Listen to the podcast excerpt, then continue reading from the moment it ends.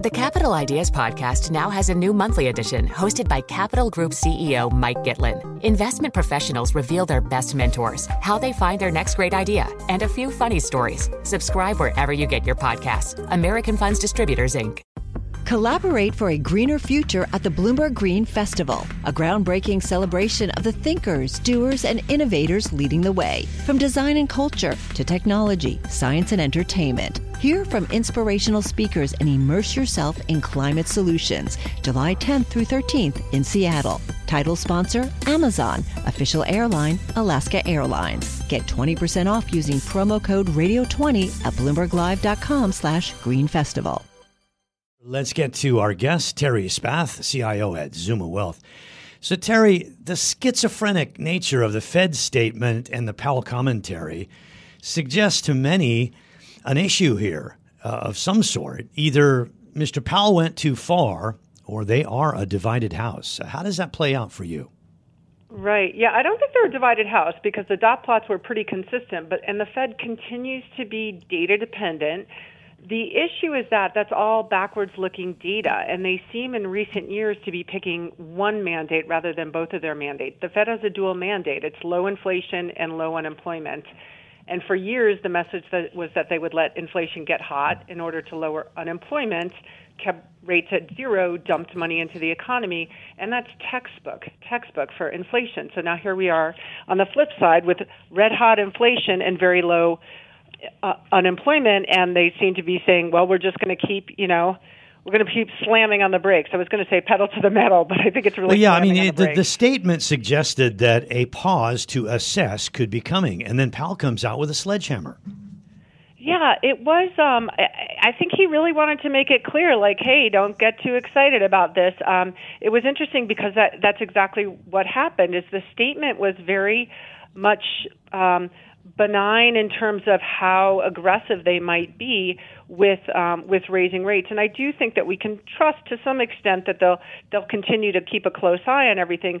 But the reality is is that the Fed is a blunt instrument. They're not a laser scal- scalpel, and uh, and they're and I think you know when we're talking about 50 basis points versus 75 basis points, we're making the mistake of thinking that this is a laser scalpel, and it's not. Well, Terri, also, you know, you say it's a, you know, not a, not, not, it's a sledgehammer. Well, at the moment, what they're doing, I mean, it's, that was me. I've forgotten my train of thought, actually, Bryan. Uh, what I was saying, what I was saying was uh, that you know the thing is that they are T- driving so hard at uh, dealing with uh, not just, of course, inflation, but dealing with their own credibility, that they could, in turn, by doing that, it, it inflict greater pain that's needed, in fact, monumental pain on the U.S. economy, really resulting in them not even being a sledgehammer, but being a steamroller.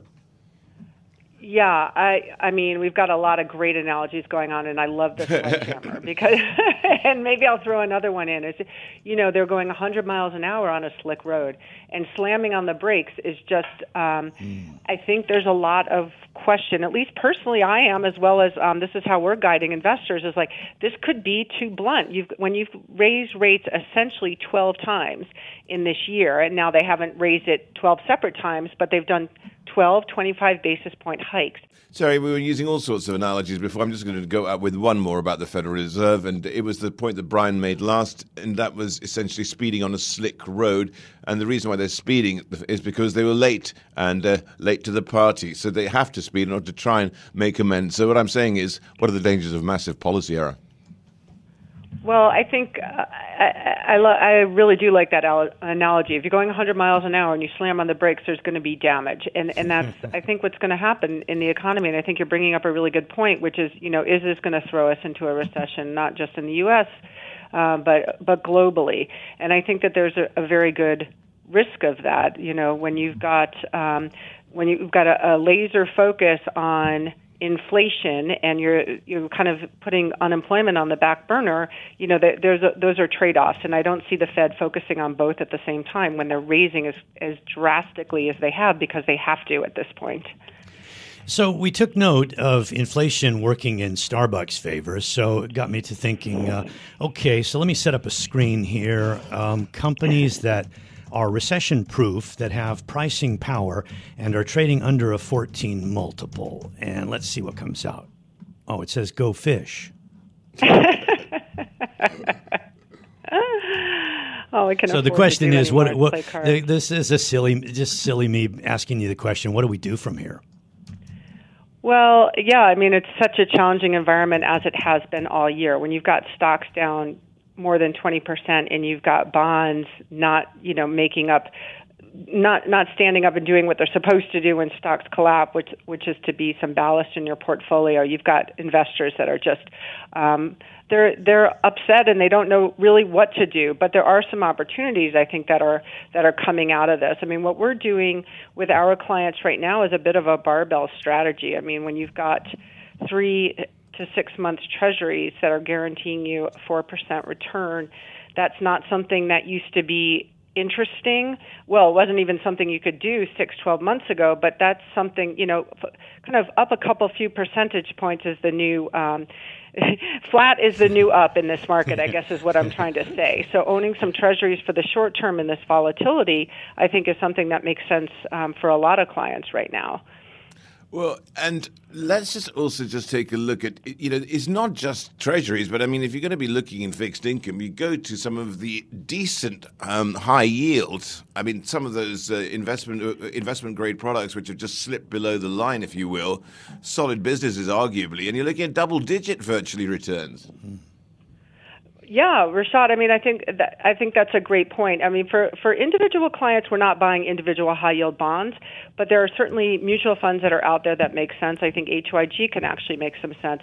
Uh, what we're really doing is a barbell strategy. So on the one end is that three to six month Treasury for a guaranteed four percent, and then on the other end of the barbell is buying value stocks. You don't have to love value; you just have to buy it. So there's a lot of, uh, you know, you were joking, I think at the start of this, Bryan, about you know know, doing some screens on, you know, what are some cheap stocks out there.